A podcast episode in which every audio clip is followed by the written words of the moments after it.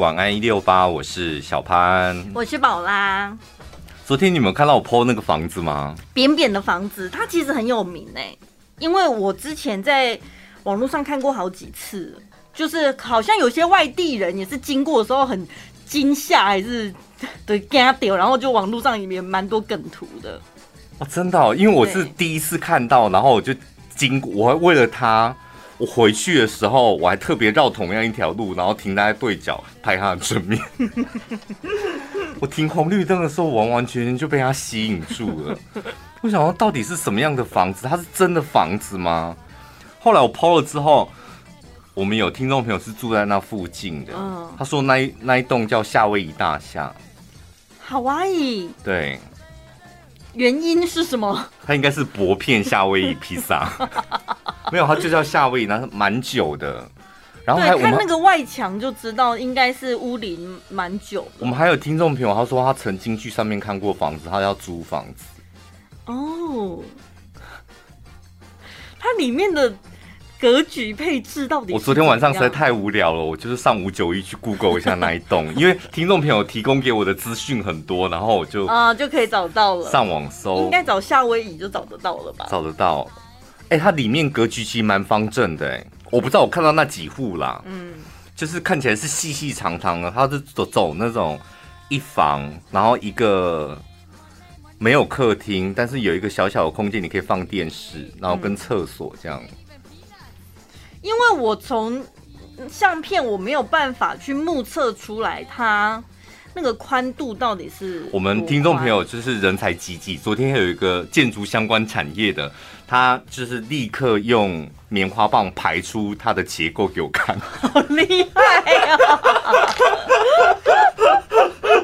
他说可以住人，就是你不要被外观所吓到，因为它的前面应该会有一些凸起锥状物，所以导致它里面的空间，在里面的空间应该是跟小套房差不多。可是它那样子一层楼顶多也是两户吧？因为你的门到底要放在哪里？门一定是在有没有建筑物里面呢、啊？然后它就是狭长的。我真的好想去看看，而且它每年都有卖出哎、欸。民生路，你看西区哪里啊？就是在五泉西路民生路口。哦、呃，靠近那个民权在下面不是民生吗？宗教大那边哦。其就是。听说蛮多那个教育大学的同同学可能会去那边租房子什么的，生活机能也很不错啊，非常好啊，这样很闹区，这这也太便宜了吧？现在二十万一平算便宜了，对不对？对啊，而且它是市中心哎，怎么会有这种价格？不可能，你一定要带老师去看。我没有买啊，不是，我想知道它里面有什么故事，怎么可能用这种价格啊？故事我比较好奇，里面住里面的人应该都是同学会比较多吧？对，那种短，因为他我看他每年都有交易，像他今年交易了两三户，一户就有两三百万这样，算是还蛮抢手的。而且现在租屋没有任何他租的讯息，表示他都租出去了。对，好，你说一户两三百万，一平二十，可是他屋里已经三十几年了，对，三十几、三十二年了。但它价格却还在三十二年这么薄，经过了多少风风雨雨？因为很多听众没有说那台风来会垮嘛？那经历过几百个台风，但没事。台风、地震，对啊，三十二年经历过九二一了吧？对，是不是想买了？对。它里面是不是看起来就是没有我们想象中的可怕？蛮干干净净的，因为大家一定都重新整理过，对，整理过是感觉还不错。可是你挑房子，你会看外观吗？外观，当然，对啊，外观太脏的，我真的，你只有里面漂亮，可是外面你为什么不整理？旧房子啊，因为你是会爱面子那种吧，所以一般来我家坐坐。哦，这里家啊，然后你 对呀、啊，没有，里面很漂亮哦，我里面很漂亮，然后你现在你要讲这个，就是没办法哎，外面人家先看到的，那个门面很重要吧？里面漂亮有什么用？他他的样子看起来真的很像一把刀，很锋利的一把菜刀什么的。所以他本身不是煞，他是煞别人。煞别人，我就旁边都被他煞到了，我就认真看旁边。不过旁边好像也没什么东西给他煞，因为都是矮房子这样。所以那边的邻居什么大家都和平共处啊，应该还不错吧？吼，很妙啊，真的好多这种，看到这种房子，我真的觉得很很很兴趣。反正你闲着没事，而且你今年又不买，你就去看看呐、啊。没有，只是就是看嘛，然后就路过就会看一下看一下这样。而且没想到要如此抢手。有的房子真的，我不知道当初可能设计师会有美感或什么。我也看过有那个房子，它就是社区的最边边嘛，然后他当然就会讲说他这样采光很好。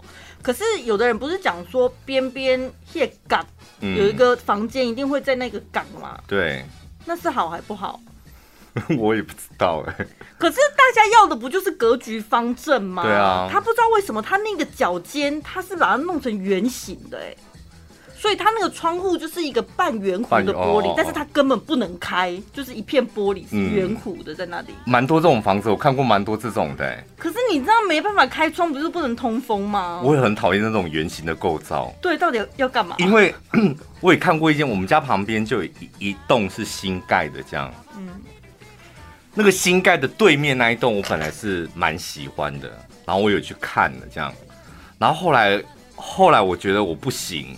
就是我喜欢的那一栋，我不行的原因是因为它窗户看出去就是新盖的那一栋，那一栋的阳台就是你讲的，它都盖圆的。嗯，你知道一格一格的圆圆的，这样方方正正一格圆圆的阳台，这样一户一户一户，你从外面看就很像塔位，真的就很像塔位。然后你就想说站在那个阳台看出远景很好，然后低头一看。就天呐！我每天我回到家，我的阳台看到外面那个房子，真的建得很像塔位。我就想说，哦，你那设计师到底是什么样的想法啊？他可能就是像飞碟吧，还是就是不要那样？可以把一栋房子就每一格每一格弄得都像塔位一样，也真不容易。然后你自己卖不好也就算了，还刷掉对面。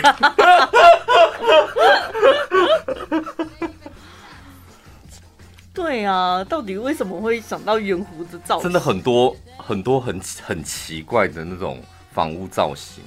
我不是上次还跟你们讲吗？我还看到一个那个新建案是外观看起来就像你讲，我跟你讲，陈宝，你你就会觉得你很喜欢，因为很掐压，就是又有折射的光，然后大面的那种落地窗这样，然后做的那个样子看起来就是。很招摇，嗯，因为它的外观真的很招摇，就有一点像是两把扇子，哦、你把扇子打开之后，两把扇子把它结在一起，嗯、有一点那种放射状，这样、嗯嗯、像孔雀开屏，开两个屏哦，就是前一个屏后一个屏这样倒开，好夸张，对，就是两个屏，那是超大碗里，就是两个屏这样，然后就是看外观真的很好看，然后。旁边又没有什么高的建筑物，这样，然后进去看之后，好啦，它里面也是蝴蝶状，啊，感觉好难生活哦。我都想说，那种蝴蝶状你到底要怎么住？蝴蝶状就是导致它它的屋它的屋子里面有两个大圆弧，然后跟四个极尖极尖的尖角，这样。所以房子，而且还是知名设计师哎！我跟你讲，真的，我们平民老百姓就少碰知名设计师，因为他们都很想登秋，你知道吗？就盖出一栋哇，人家路过看就会觉得很了不起的房子。他们这种就是设计多过于实用，像我们这种平民老百姓，我们跟你讲，我们撑不起那种房子。对，因为我要住，我当然是要实用性为主，我不要设计感呐、啊，设计感一点点也不能全部没有。有啊，那我介绍你那一栋夏威夷，那很有设计感、啊。他那感觉好像是盖房子盖到一半，发现哎、欸、没有钱喽。不是他没有地，我一看他就想哇啊地太小了。我只有这窄窄的一。对啊，哦、因为像清水有一栋，就是他真的就是。它的那个宽度就是两张大书桌，的的那个宽厚度，就两张大书桌的厚度，就这样。那、啊、为什么盖那种房子就很难住？没有办法，他就走那么小的地。啊，硬要盖这样子哦。对，他就是要盖，就是旁边人要买他的地，价钱谈不拢，他后来就把它索性索性就把它盖起来。所以房子就是要看的，眉眉角角蛮多的，而每一个人喜欢的要求的又不一样，外面啊、里面啊、格局啊。我跟你讲，就是挑房子有时候真的跟挑老婆、挑老公一样，你嫌人家，你觉得那个也太奇怪，就是有人买。而且就是有人喜欢、欸，有人喜欢就好啦。他找到他喜欢的，我们也很恭喜他。但就不是我的菜啊。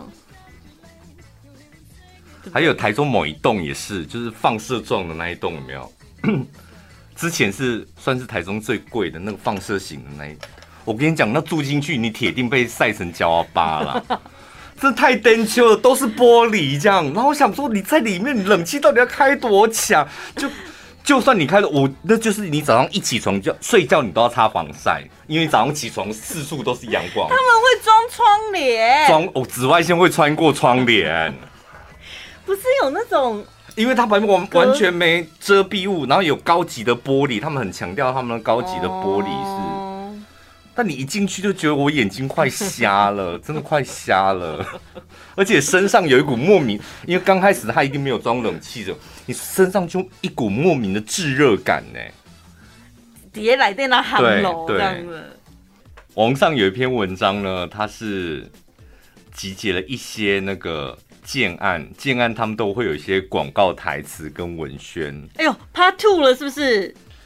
因为我们之前不是分享过素素酒，那个是建案名称，然后这个是广告词啊，就是形容你这个建案的特色。这样我知道比较长一点的，譬如说，就你大概听它的广告词就知道这个建案的最大的特点在哪里。嗯，你来猜猜看。好，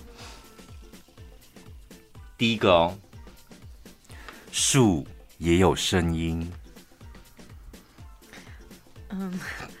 所以就是，请问你买的房子 特色是什么？很多树吧，但会有声音，就是因为树很多，所以可能会上面有很多鸟跟蝉 会在那边叽叽叽叽叽叽叽。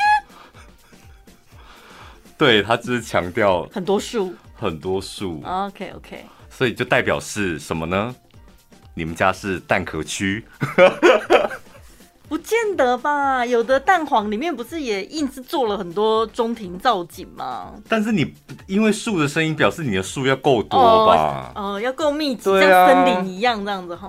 大安森林公园附近的建案，你你有资格可以讲说树的声音啊，对不对？嗯嗯嗯嗯。嗯台中的话，台中公园大坑吧？铁定要大坑。台中公园好像听不见树的声音，没有大坑才有哦。大坑。难的来喽，这个是最难的，我觉得。和爱人散步湖畔，握着他手中带着那一丝烟蓝迷蒙的水汽，就这样。干嘛干嘛说我老公流手汗呐、啊？他是说我老公流手汗，到底是什么意思啊？重点重点，握着他手中带着一丝烟蓝迷蒙的水汽，一丝烟蓝迷蒙的水汽，水汽就流手汗呐、啊。重点是前面吧，他和爱人漫步在就是河边嘛，对这样就好了。干嘛说人家有手汗呢、啊？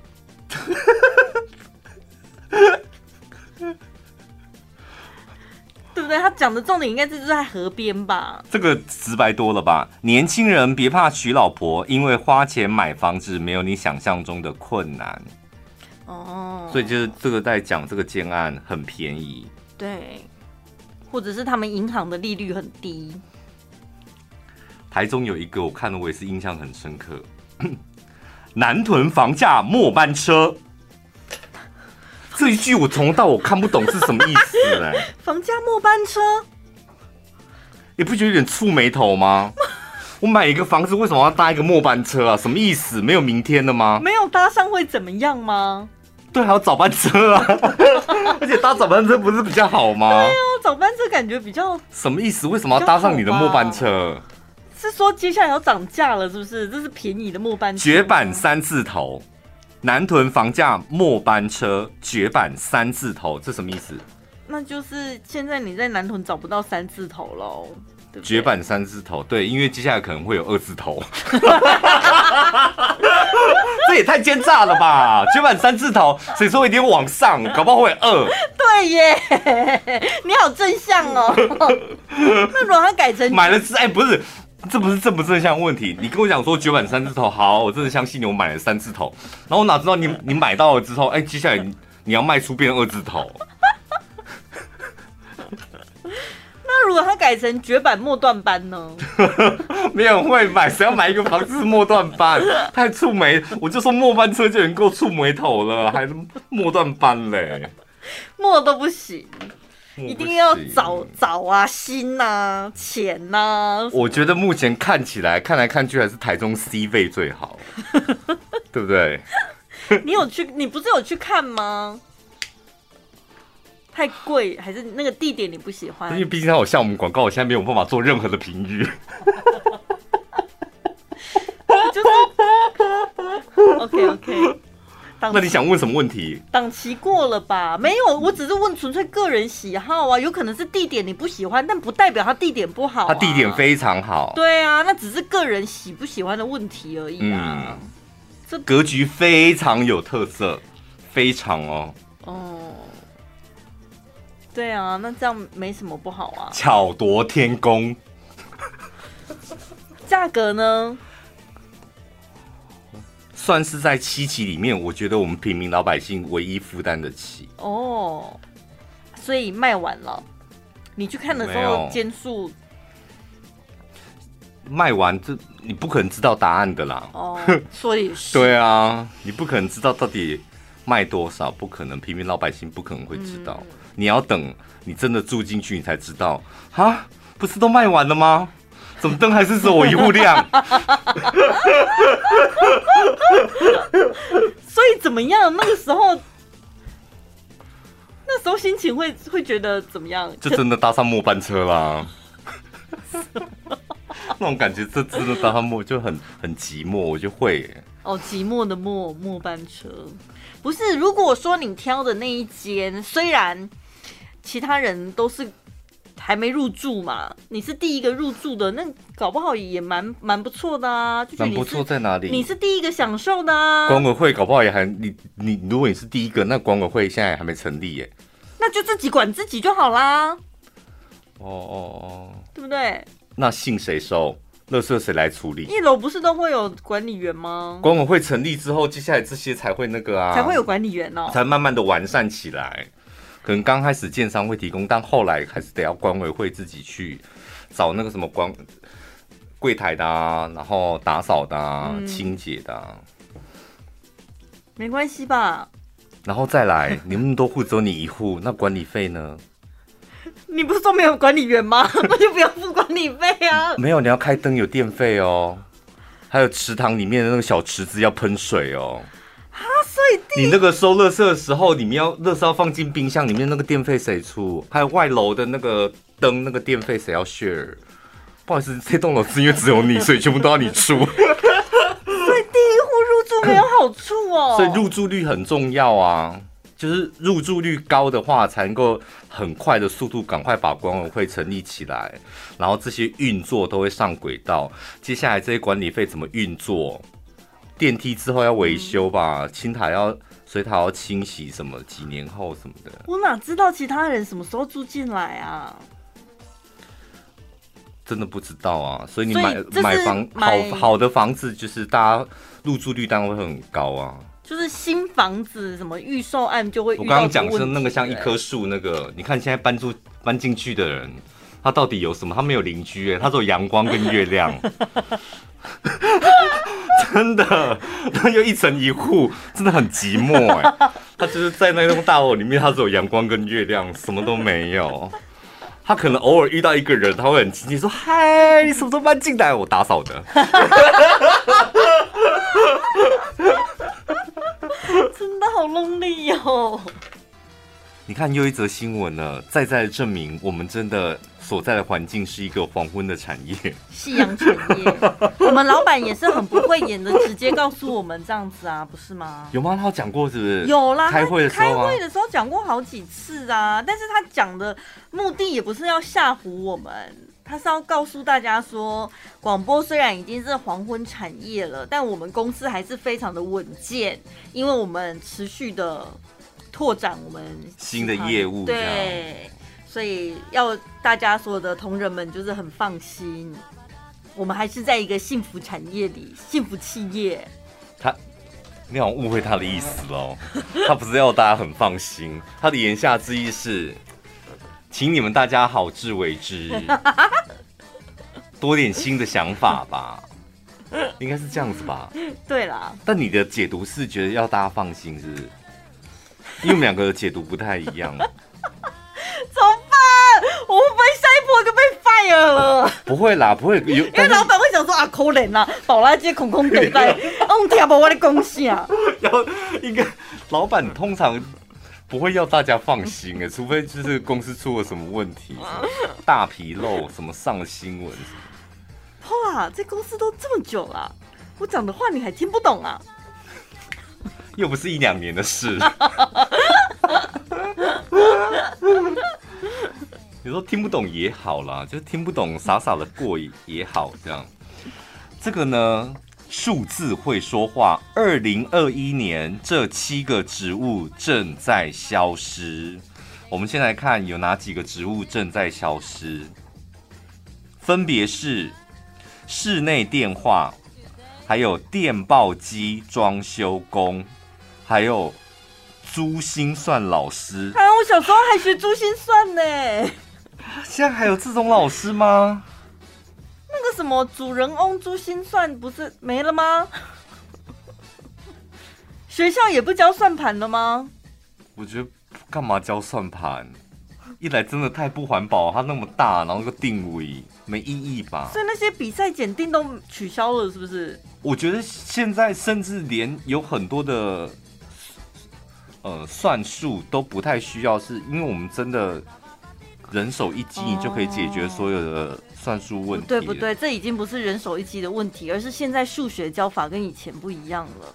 你知道现在什么？对对，三乘以二啊，什么那个已经……我们以前就是填鸭式的，我们都用背的啊。对，但他们现在用三四多少？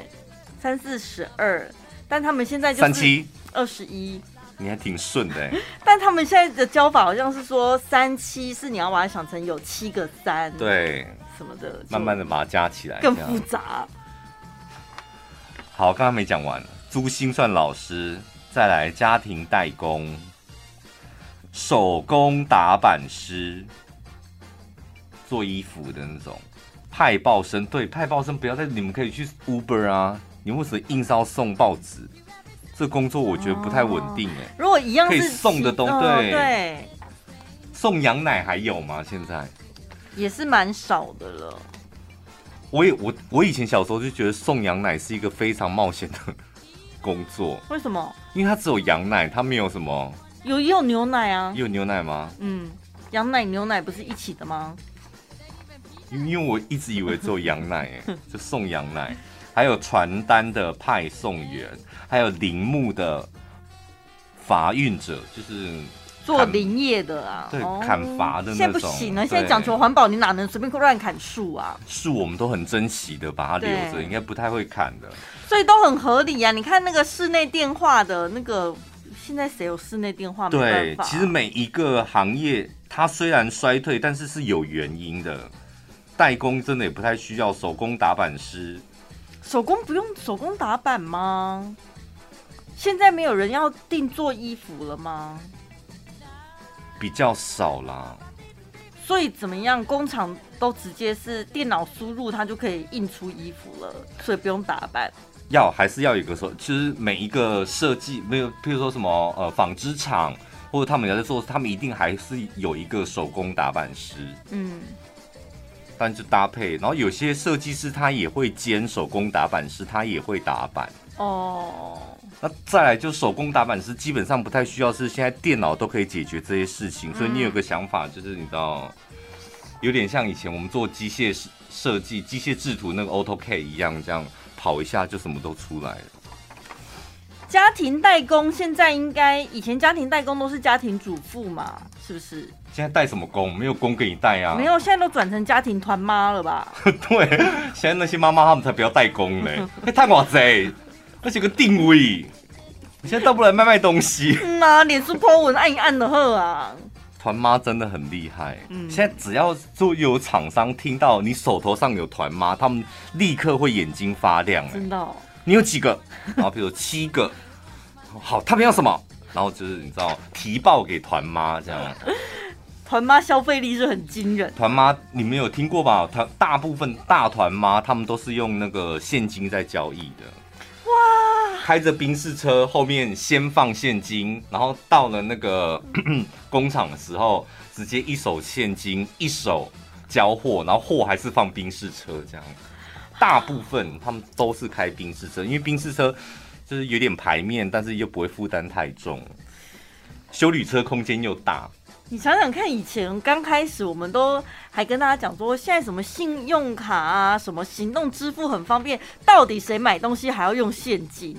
可是过了一年之后，到现在，我听到有人是像你讲的做生意是现金支付，就觉得哇，好有排面哦，感觉感觉用现金支付应该都是大把大把银子哦，只有我们那种小小的才会用行动支付。因为你行动支付，你的额度就五万块而已啊，对，你还要几万块，你一次转能转多少？那种小鼻子小眼睛的事情。最后一个，电台不是电台工作，是电台主持人。电台主，他强调是电台主持人呢。所以怎样？电台还在，但是不需要主持人啊？对耶，放瓜的话爱主持人冲下。其实倒也，他他是说什么？今年上半年电台主持人的每月工作需求量只有六，就需求量非常少。嗯。但是我觉得电台产业跟其他产业不太一样，是我们是属于一个比较封闭式的产业，嗯，就外人要进来非常难。对。然后主持人有缺，基本上也不会找不认识的人来当主持人，嗯、一定是台内我们或是其他的台的，他已经是主持人。对。然后这个主持人又认识这个台的某一个人，嗯，就是靠关系的啦。简单讲，靠关系。对，我们是一个非极度、极度、极度封闭的产业，然后加上每一个台都有各大老屁股，我们坐稳的这个位置，我们让不出去。对呀、啊，你们一辈子别想进来。想当初我们俩虽然不是靠关系，我们弄走四个人才坐上今天这个位置的。我们一步一脚印，好不容易站上来了，怎么可能说走就走啊？胖胖秀贵弄走酥胸秀妹，然后我们再弄走那个胖胖跟那个秀贵，就是这样子要弄。这个位置不是你们去一零四就可以应征来的，我们是一步一脚印靠弄弄上来的。我觉得一定是往往曲解，往往曲解了电台主持人这个工作，他应征的方式没有一个人是靠一零四应征到电台主持工作，他没办法列在你们这个表格里面，根本就是不公平啊。而且没有一个电台会靠那个什么一零四去找电台主持人，要么也是唬烂你的啦。你一进来之后看你的表现，我们可以考虑让你变成一个主持人，但是你要得先做助理。对，我们当初还不都这样子，一个是跑记，一个是跑新闻的，另外做柜台的。对啊，因为你才刚进来，一点经验都没有嘛，那你现在就边做边学习。而且你一进来，你知道你前面公司还有千千万万个同事，他们在等着主持人的位置。嗯，我们先好好栽培你。所以你就弄走一个算一个啊，就是乱弄，你知道？刚开始最底层是有乱弄这样，只要在你上面都得要把它弄掉。弄谁都没关系，都没关系，看谁不顺眼就是弄他。因为那些都是竞争对手，好可怕哦！是吧？我们那个时代，你看我们我们那个时期进来的起码有十个。对对对对对，是真的哎。对啊，他们都离开了，剩我们留在这。不是他们离开，是被弄走。表现差的铁铁弄嘛，就赶快把他排除那个主持人的那个位置，预备位置。表现太好，赶快找出他问题来。人缘不好，态度太差，耍大牌什么的。所以，我们是比较起来，跟其他的一般上班族的职场环境不太一样，真的不太一样。嗯，而且你要主持一个工作，你要当一个主持人，你必须得要先过一关非常难的一关，那一关就是你的主管要喜欢你。对，主管不喜欢你，我跟你讲，你也不会听，也正得那不好白搭的啦，那铁定都白搭的。对啊，有一年呢，我们去，就是你介绍我们主持人去上那个一个综艺节目，嗯，呃，那歌评歌唱比赛呢，叫歌喉战。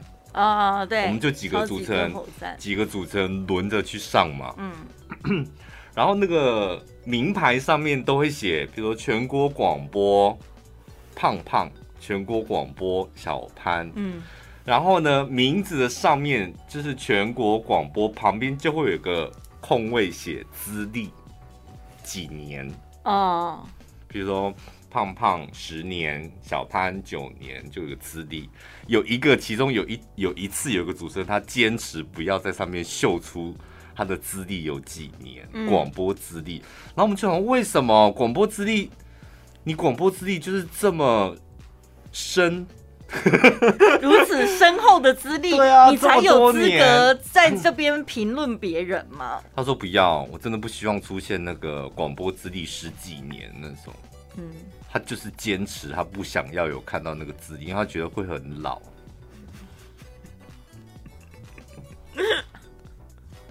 我懂哎、欸，你也懂，所以你广播资历几年？上次好像有人问过我这个问题，我好像有偷减几年。因为我真的我也记不住到底，因为我们有个对，所以我想说大概就好。我们有个同事，他上个礼拜他在他脸书上 po 说，我在全国广播已经二十年，满二十年。哇哦！然后我看到那个数字，我好。那完全震慑住我哎！二十年，人生有几个二十年？我们那个同事在电台已经待二十年了。对啊，这样是好还是坏？很好吧？一个公司能够待二十年，第一个这一间公司应该也是不差的公司。对。第二个这个同事他的能力应该也是不错的能力，他才办法做这么久。嗯。我上次就是看了我的价单，我们价单上面都会写年资嘛。对。然后我也是很兴奋的，就跟同事分享说：“天哪，你知道吗？我在全国广播已经待几年了耶！”然后现在是不是说出来嘴会软，对不对？没有，重点是那个谁张一智听到就说：“ 啊，你已经待这样子了，那所以你现在应该是几岁？”不是开始上来说不要算，没礼貌。怎么办呢、啊？我们就是要在全国老去，对不对？结论是这样子吗？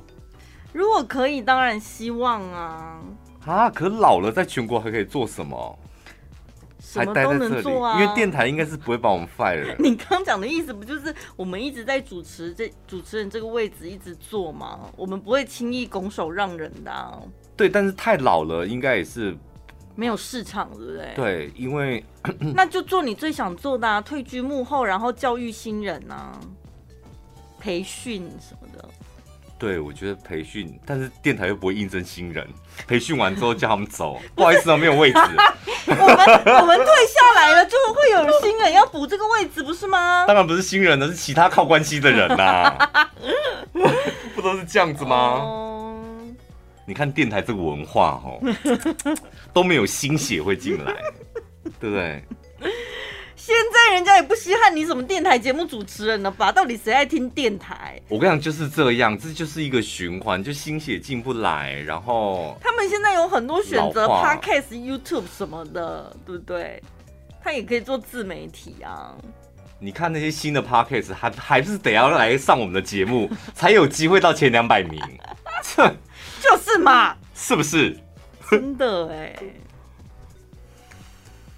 嗯，所以我们这样算不错吧？就是我们有提早觉醒，就起码我们有个节目，我们还有一个 podcast，我们两个都有，然后也很认真的，就是在粉丝团上面卖燕窝，听众朋友，就剩最后几天了，最后几天，赶快把握时间。过了就没那个优惠了，没得、欸。我们真的什么都做哎、欸，我们连现在连团购都做了。我那一天看到人力鱼退休啊，我内心其实很感慨，你知道吗？感慨为什么？因为他们就一直在讲说他在那个新闻台上站了几年什么的，然后我就在想，对。那你有没有思考过？大家都一样，大家自己好好想一想哦。你现在做的这一份工作，嗯，你是打算要做到离职，还是做到你退休？这两个是不一样的，对不对？对啊，因为离职就是自己离开啊，或是被别人善意的请你离开啊，还是你想做到退休这样？我觉得工作是这样，我觉得能做到比较轻言的，现在就是大家都活得比较久，嗯，然后工作的机会虽然不多，但是工作的方式可以很多多样，所以我真的觉得你真的可以做到老没有关系。现在我们工作是为了赚钱，那你到了某一个层次之后，你工作可能是为了你的健康哦，嗯，因为我看过很多人就是。工作的时候每天在靠腰有多累多累这样，但是生龙活虎。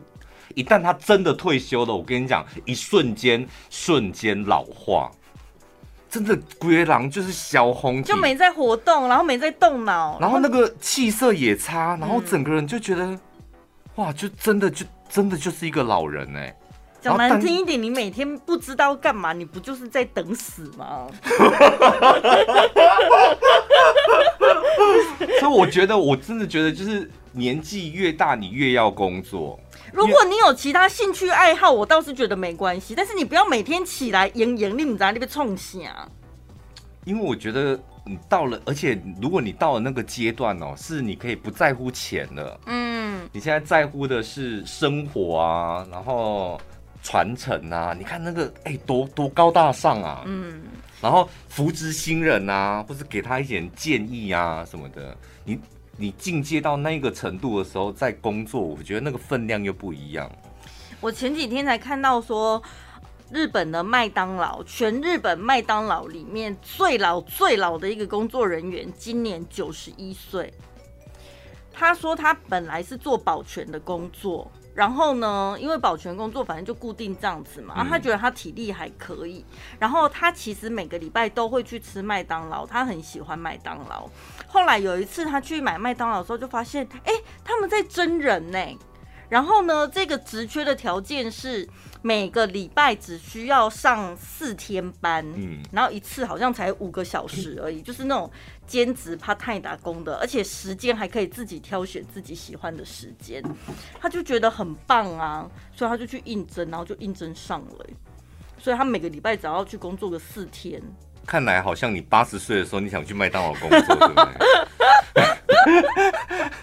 然后他负责工作也不是太难，就是可能打扫啊，或者是食材的准备，嗯、就也蛮轻松。但他又觉得很开心，就是喜欢麦当劳，然后到现在成为他的一员。因为现在好多，你们有没有看到现在很多新闻，尤其那种财经的财经类的新闻，他们很喜欢下一个标，什么投资理财让他提早退休，四十岁退休，嗯。五十岁退休，什么三十还有看过最夸张，三十岁财富自由。嗯，我都想说，好可怜，那种人生真的有够无聊的。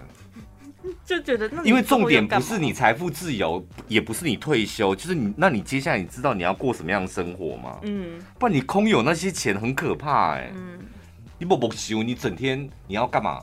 就是有办法这样每天吃喝玩乐吗？所以应该要做到老。讲这句话一讲出来的时候，收音机旁边的社会新鲜人，大家皮皮抽。我跟你讲，你们竞争会越来越激烈，因为公司里面的老屁股、老前辈他们死不走，真的。你们机会真的就是可能要延后个三年五年，你才有办法就是达到你想要的位置。所以应该是我们才要对那些年轻的听众朋友们说加油，你们很辛苦。年纪很轻的时候会很爱面子，嗯，年纪很大的时候也会爱面子，真正很老的时候比较不爱面子，我觉得。所以你知道，人就是那个爱面子很奇怪，那个它是有一个起伏的曲线。对，那最不爱面子、最不要脸的是什么时候？不要脸跟不爱面子是一样吗？我觉得我对我来讲是一样，甚至我觉得不要脸，我觉得它是一个很，它不见得是负面的词哦。在我觉得在工作场合里面，它是一个很珍贵的特质。哎，嗯，对我来讲，不要脸，比较有机会天下无敌。脸皮太薄的你做做什么事情，我跟你讲都是阻碍。嗯，对耶。有时候听众朋友问我们一些职场上的问题，也是卡在他就是碍于自己的面子，面子啊。对对，但是我其实你把你的面子抛开，那些问题根本就不是问题，有什么好纠结的啊？哎、欸，我真的觉得把面子抛开，你真的可以做很多事情。嗯，因为面子真的不能当饭吃，你要那个面子干嘛？哎呦，真正水到渠成了，那个风采就都在你身上了啊！哦哦，对不对？对，因为我刚刚还你在对什么？你你领悟到你领悟到什么？我刚刚心里有很多小剧场。这不就是一个很简单的一句话吗？不是，我爱为什么爱面子？因为我不想要别人在我背后就是说三道四呢。但是后来你又讲了水到渠成啊，对哦，水到渠成之后，他们在背后的说三道四内容就完全不一样了哎。而且我觉得很多爱面子的最。最可怜的是，他怕失败，你知道吗？嗯，还没做就怕失败。他就是怕失败，然后他把它包装成不要，我觉得这样好丢脸。嗯，因为他怕失败，就做了，感觉好像你知道，有些人他就觉得我这么努力的做这么多，然后结果成果是零，他觉得太丢脸了，别人都在笑我什么的。但事实上，你真的没这么重要，好不好？我们的人生里面就珍贵的二十四小时，我们那花时间去笑你干嘛？再怎么笑，就哈哈哈哈三声，就没了哈哈哈哈五声，就是这样子而已啊。除非你的努力是白做工吧，就。除非你的努力很丢脸。对啊，努力做方向啊，人家那种我们就真的会笑他。可是要不然大部分很认真很努力，大家看在眼里，可是没有成果，我觉得大部分人心里也是会替你觉得觉得惋惜吧。真的，我跟你讲，我们台内真的有某一名主持人，是我们私底下自己在讨论的，就真的很希望他能够成功，嗯，得奖啊。然后被赏识啊，被看中，收听率好，都会真心为他高兴。嗯，我觉得那个就是你看得出来，他很努力在做每一件事情。嗯嗯嗯、但有一些人就会觉得 这运气好了，也不想肯定，不想肯定他，不管他到底有没有努力，我们都不想。他那个族群本来就没人在做啦，就只有他会做而已，好不好？所以当然会有人爱他，废话，怎么组织到有人爱，就是会有。等一下，怎么会扯到这里？这好像跟面子没关系，跟人缘比较有关系吧？对，对对，现在现在是现在已经进阶到那个面子讲完了，嗯，人缘的部分了。对。那所以我也得要。这样你是爱面子的人吗？蛮爱面子的吧？你不要看我好像不。你非常爱面子。为什么？因为我看不出来吗？我现在只想确定一下，你是不是那种爱面子又不敢承认的人？那我算承认一点点，对不对？我蛮爱面子。不是你，你不用承认啊，因为你的爱面子是看得出来的。哦，不是，那我要问说，那所以。人缘好坏跟他爱不爱面子会有关系？我觉得会有关系，因为你人缘好，你得到力量跟支持多，你相对的你就会觉得没有关系。我失败，好像会有人支持我，嗯，就会有人站我这边或关心我什么的。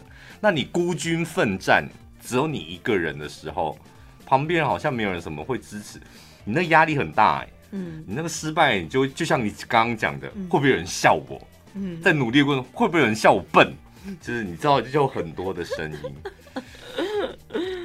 所以你孤军奋战，你心理素质要极强。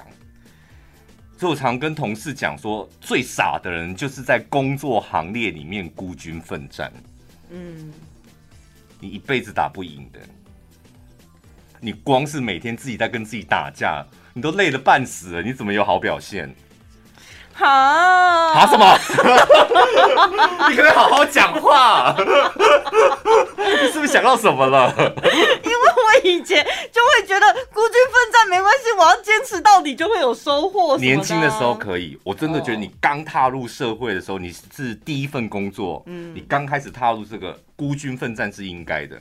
你你得要一个人接受到很多的打击，因为你的素心理素质不可能天生就很好，嗯，你就是接受到很多打击之后，然后慢慢心理素质觉得那没什么。嘲笑没什么，取笑没什么，瞧不起没什么。你慢慢变坚强了之后，心理素质变好，这时候你要打群体战，所以你就要开始拉拢一些人了，对不对？扩大自己的势力范围。我用拉拢这个字。对啦，好啦，拉拢也是可以啦。就你也懂得分配工作，嗯，或者懂得寻求帮助，嗯，或者懂得利用什么资源，这样，嗯，这样会做起来比较轻松一点。对，那你孤军奋战很多年了，是不是？通常讲这种话题，职场的话题，都是我一个人滔滔不绝。你你第一次讲这这个话题，就旁边有很多语助词，就 是感觉很有共鸣，这样。因为我我记得有一个 曾经有一个同事，工作能力真的非常好，就是那种你在面试他的时候，你就知道他是个绝顶聪明的人。嗯。思路很清楚，这样。但是你在面试的时候，我就跟另外一个同事讲说，我觉得他将来会很辛苦，嗯，因为他看起来就是一个人哦，什么都能做，嗯，一个人他什么都会，就是他他身上已经有已经有什么都会，什么都可以自己搞清楚的特质。我觉得他是新人，然后他身上又有很明显的自己可以搞定的特质，到一个团体里面，他会很难生存。为什么？因为其他人会，因为他他不需要别人的帮忙，oh. 他不需要去询问，他自己可以搞定，然后他就被孤立，新人被孤立，嗯，然后大概很快就走了。怎样？大家就会觉得他怎么强出头，对不对？对啊，就是你知道自己表现的好不好，其次，旁边你喜不喜欢你，那是最重要的事。哦，好辛苦哦。对啊。所以能力太好的人，到了一个新环境，刚开始要先装笨一下。我应该这样讲，试着融入他们吧。就人际关系，他还是在职场上占比算蛮高的。你说什么？人际关系在职场上面的占比算蛮高的吧？如果你想，因为我那时候也跟那个同事讨论过，嗯，我就说。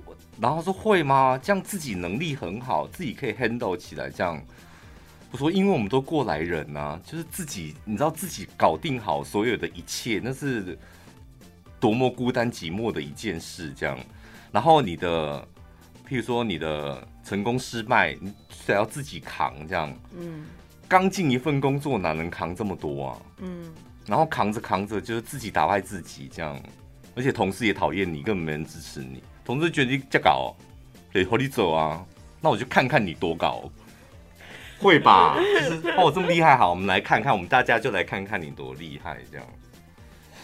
所以卡在一个，那到底要不要让这这种人工作？我们就决定就是给这种人一次机会，试试看。嗯，果真一年之后就走了。哇！有办法。两全其美。不会啊，但是我们就是换个想法，就是在这边他可能学到这个这一在这份工作他学到了这件事，接下来他下次他对去另外一份工作他知道哦，与人相处是蛮重要的一个环节，他可能就会注意到，嗯，可能下一个工作他又因为与人相处又不愉快，他又更加确定我得要学习与人相处，第三份工作他可能更好，嗯。有时候听众朋友问题真的太大太大，大到就是那种你连回他 OK 回他好，不知道回他什么，就是你任何回答都感觉文不对题，不然你可能要写一个论文，不然你回答看看，你回答看听众朋友问我的问题。嗯，小潘你好，请问你为什么那么透析人性？问号，第一题，还有说话技巧跟戴面具逗点。可以教一下吗？问号可以啊。这你就回答他说，因为我受过很多伤，对吧？所以你会回，如果是你的话，你会回，因为你受过很多伤，是不是？对哦，好像这样就糊弄过去了，对不对？不是糊弄，这是真的啊。那他为什么不懂这些呢？表示你现在过得很幸福。你不用学这些没关系，因为你现在日子已经很好了，对不对？这样他就会很开心了。而且，你说什么透析人性，我真的觉得我还好哎，我大部分都是在登秋而已。就想讲一些，就是让你们觉得天哪，好有道理的话。但其实就是一些华丽的辞藻而已。我辞藻不华丽啊，我就是我想尽办法用一些低俗的字句，让你们觉得天哪，好有道理哦。我在家里都来练习。那天也是有一个听众朋友问我，他说我是高一的新生，今年十六岁。你有没有发现最近我们的听众朋友就年龄层也往下走？可能开学他们真的很烦吧。赶快去听这一集的那个 podcast，待会七点的。然后他说他因为他住学校真的很不习惯，然后是不是应该更应该听这一集？因为有一些东西会让你住学校变得很好玩哦。然后他就说他心里有一些阴影，可能以前发生过什么事情，嗯、然后他就会忍不住想哭。然后我刚开始想说，你才十六岁，到底会有什么过不去的阴影？嗯，第一个想法是这样子，但是后来我想说，不行，我不能这样子对听众朋友，不管他现在几岁。第一个，我真的不清楚他过去发生什么事。嗯，那不管大事小事，对当事人来说都是举足轻重的。烦恼，因为他既然是阴影，就是表示是蛮大的。对，对他来说影响很大的。所以呢，我就回答他说：“不要忍，想哭就把自己真的哭到跟猪头一样，哭完了就好了。”我不会想要收到你的那个卡片了。干嘛？那不然换你回。十六岁，她才十六岁啊，一个小女生，高中小女生。因为这个现成的题材，你怎么不把我？那个阴影到底是什么？我一定会立刻问，我一定会立像这种说什么他有阴影，他觉得他有一关过不去，跟什么老公什么，我一定会立刻问说那一关是什么？我也想要问他，可是我上次我们不是上次才被一个小学生拒绝吗？那是小学生啊，他又还没长毛，这个高高一嘞，已经是大人了。小学生的故事我们也不在乎啊。他如果真的跟你讲了，你也不会在节目中分享。小学生的故事我们到底要怎么分享？又一个小他借了我的铅，他借了我的铅笔，然后一个月都没有还。但是 一个小学生，他说他就是有一些过去的阴影哎。各位听众朋友们，一个小学生他私讯给我们，然后我就跟他讲说，不要怕，把你的故事告诉哥哥姐姐们。就你们知道小学生怎么回复吗？小学生他说不方便哦，不好意思。你这种小学生看起来是不是很没人缘？不方便是你小学生可以讲的吗？不方便是大人在讲的。小学生，我我会觉得，你如果讲说我不敢讲什么，还好一点。小学生怎么会对大人讲不方便？同学把作业交上来啊！那，哎，小明你怎么没交？嗯，不好意思，今天不方便哦。这小学生没办法讲不方便吧？因为我们当下我们两个看到那个回复，我们两个都傻了。然后，于是那个小学生在讲现在那个小学生的故事。那小学生还问我一个问题。他是问我还是问我们？他说他要买一支德国制的笛子，要花一万块。对。然后什么会不会太浪费什么的？对。因为毕竟我国小就是直笛队的嘛，我就直接回复他：我那个时代，我国小的时候，我买的木笛也是德国制，就八千块了，我觉得不会浪费钱。我那个时候八千块，他现在也才一万块，还好。然后他居然就问说什么木？他讲话真的好老成哦！什么木就是什么木这样，用什么木头做的这样？对。而且你你花的钱应该也是妈妈的钱吧？你看我们私底下有多无聊，还可以跟一个那个小学生这么怄气。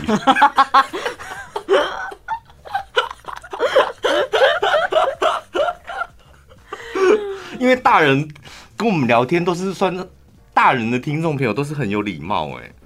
就是一些读书的听众朋友，哇，真的很常惹毛我们。可是也可以理解，因为陈宝都把它归类在，就是那一群又来了，小屁孩。不是，可是可以理解，他们就是因为年纪还没到，他们还在学习呀、啊嗯。没有了，我我我个人真的觉得，现在的小学生跟我们想象中的应该不太一样，成熟很多，成熟很多，嗯、因为他们可能知道的、看的也多了，嗯，所以你看那用字遣词，我觉得跟你跟你当初一一定是很不一样。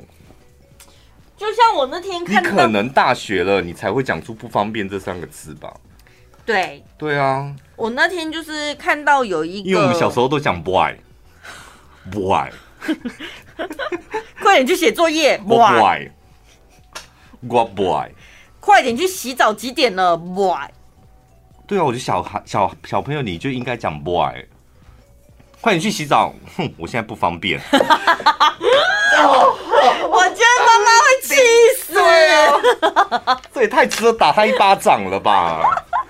小学生给我讲不方便，我现在想起来怎么一把火一直上来哈。我那天看到一个作家吧，他就分享说呢，在一个可能可以自动结账的柜台，然后前面不知道有一个。比较年长的阿姨哪个环节出错了，导致那个排队队伍很久。然后呢，后面就有一个小孩，真的是耐不住性子，就想说怎么那么久啊？然后他妈妈就跟这个小孩讲说，不可以这样讲话。你既然会，那你去前面教那个阿姨。他那小孩说什么？怎么会那么久？对，怎么那么慢？到底会不会用？就这样发牢骚。嗯嗯所以呢，妈妈教训他了之后，那个小孩就去前面协助那个阿姨，说：“造啦，我来用啦。”像也没有，妈妈在旁边，当然妈妈应该会一起，就协助完那个长辈使用完了之后，那个长辈的态度当然也是很客气，不好意思哦，麻烦你们，谢谢你哦，帮助我什么。好，所以顺利结账完了出去了之后呢，那个妈妈就把那个小孩拉到旁边，就说：“嗯、你做人态度不可以这样子。”你要想想看，你一出生你就会什么电脑啊，然后手机什么，所以这一些事情你是一开始接触了，所以你会，但不是每一个人他可以像你这样子过得这么幸福。对，你看那个阿姨，我叫她阿姨是有礼貌，其实她还是阿伯了，她这么老，她走路都不稳的，你有看她脸上的皱纹吗？他可以当你可能比你阿妈还要老哦，所以他当然不会用这些东西啊。妈妈又在羞辱他，不可以。他没有接触到，不代表他比你差，对不对？他只是因为他没有接触到而已。可是多少还是要学一点啊。对啊，能学的我们就。活到老学到老啊，不就是这样子吗？对啊，因为你不能说什么哦，我长大了哦，我现在年纪大，我就不会碰那些这样，我就有点可惜。因为你真的不知道你会活到几岁，搞不好你活到八十九十岁这样。那科技那么进步，我们就是要享受它，不然就有点可惜。你们那个年代没有享受到科技，那接下来就要享受一下科技。你刚刚那句话是什么？再讲一次哦，我年纪大了，然后怎样？就所以我不会电脑啊，不会 Line 啊什么的啊，就是不会，所以要学啊。对啊，学一下。真的有些老人家就是，他就干脆都不碰不学这样。可是哇，没跳啊啦。可是这些东西会越来越先进哦。对，我觉得你用哇北跳啊，就是来否决科技或是排斥科技，我觉得很可惜。对，因为如果你现在遇到一个新的，你不学。等到你这一个基础的功能都没学会，然后要跳到进阶的，你中间那个断层你反而更难补哎。所以第一次先遇到陌生的三 C，你就要先学。比如说三 G 的时候，你先学，跳到四 G 你才连得起来嘛。那如果你三 G 也不学，四 G 也不学，一下要跳五 G，哇，你更连不起来了。嗯，这个举例非常错误哦。哎呦，我的天哪！我听完你这个举例，我整个都害臊起来。难怪小学生可以对我们这么不礼貌。三 G、四 G、五 G，包括接下来的六 G，那可能跟我们的网络环境速度有关系，那 那跟他学习的过程是没有关系。老人家你只要学 Line，或者下载 APP，或是电子支付，或是看脸书，这样就好了。那现在的网络环境越来越快了，以前你看一个影片可能要等一下子，现在你看一个影片按下去，哇，立刻播了这样。嗯，那如果播不顺呢？表示手机要换了，对不对？对啊，可能手机换，或是你的网络环境可以换，没有关系。就中华电信已经跟马斯克签约了，Starlink，接下来会有那个低轨卫星。台湾即 台湾即将迎接六 G 的世代。谁准你帮他打广告？晚安一六八，晚安一六八，晚安一六八。你现在听到的是晚安一六八。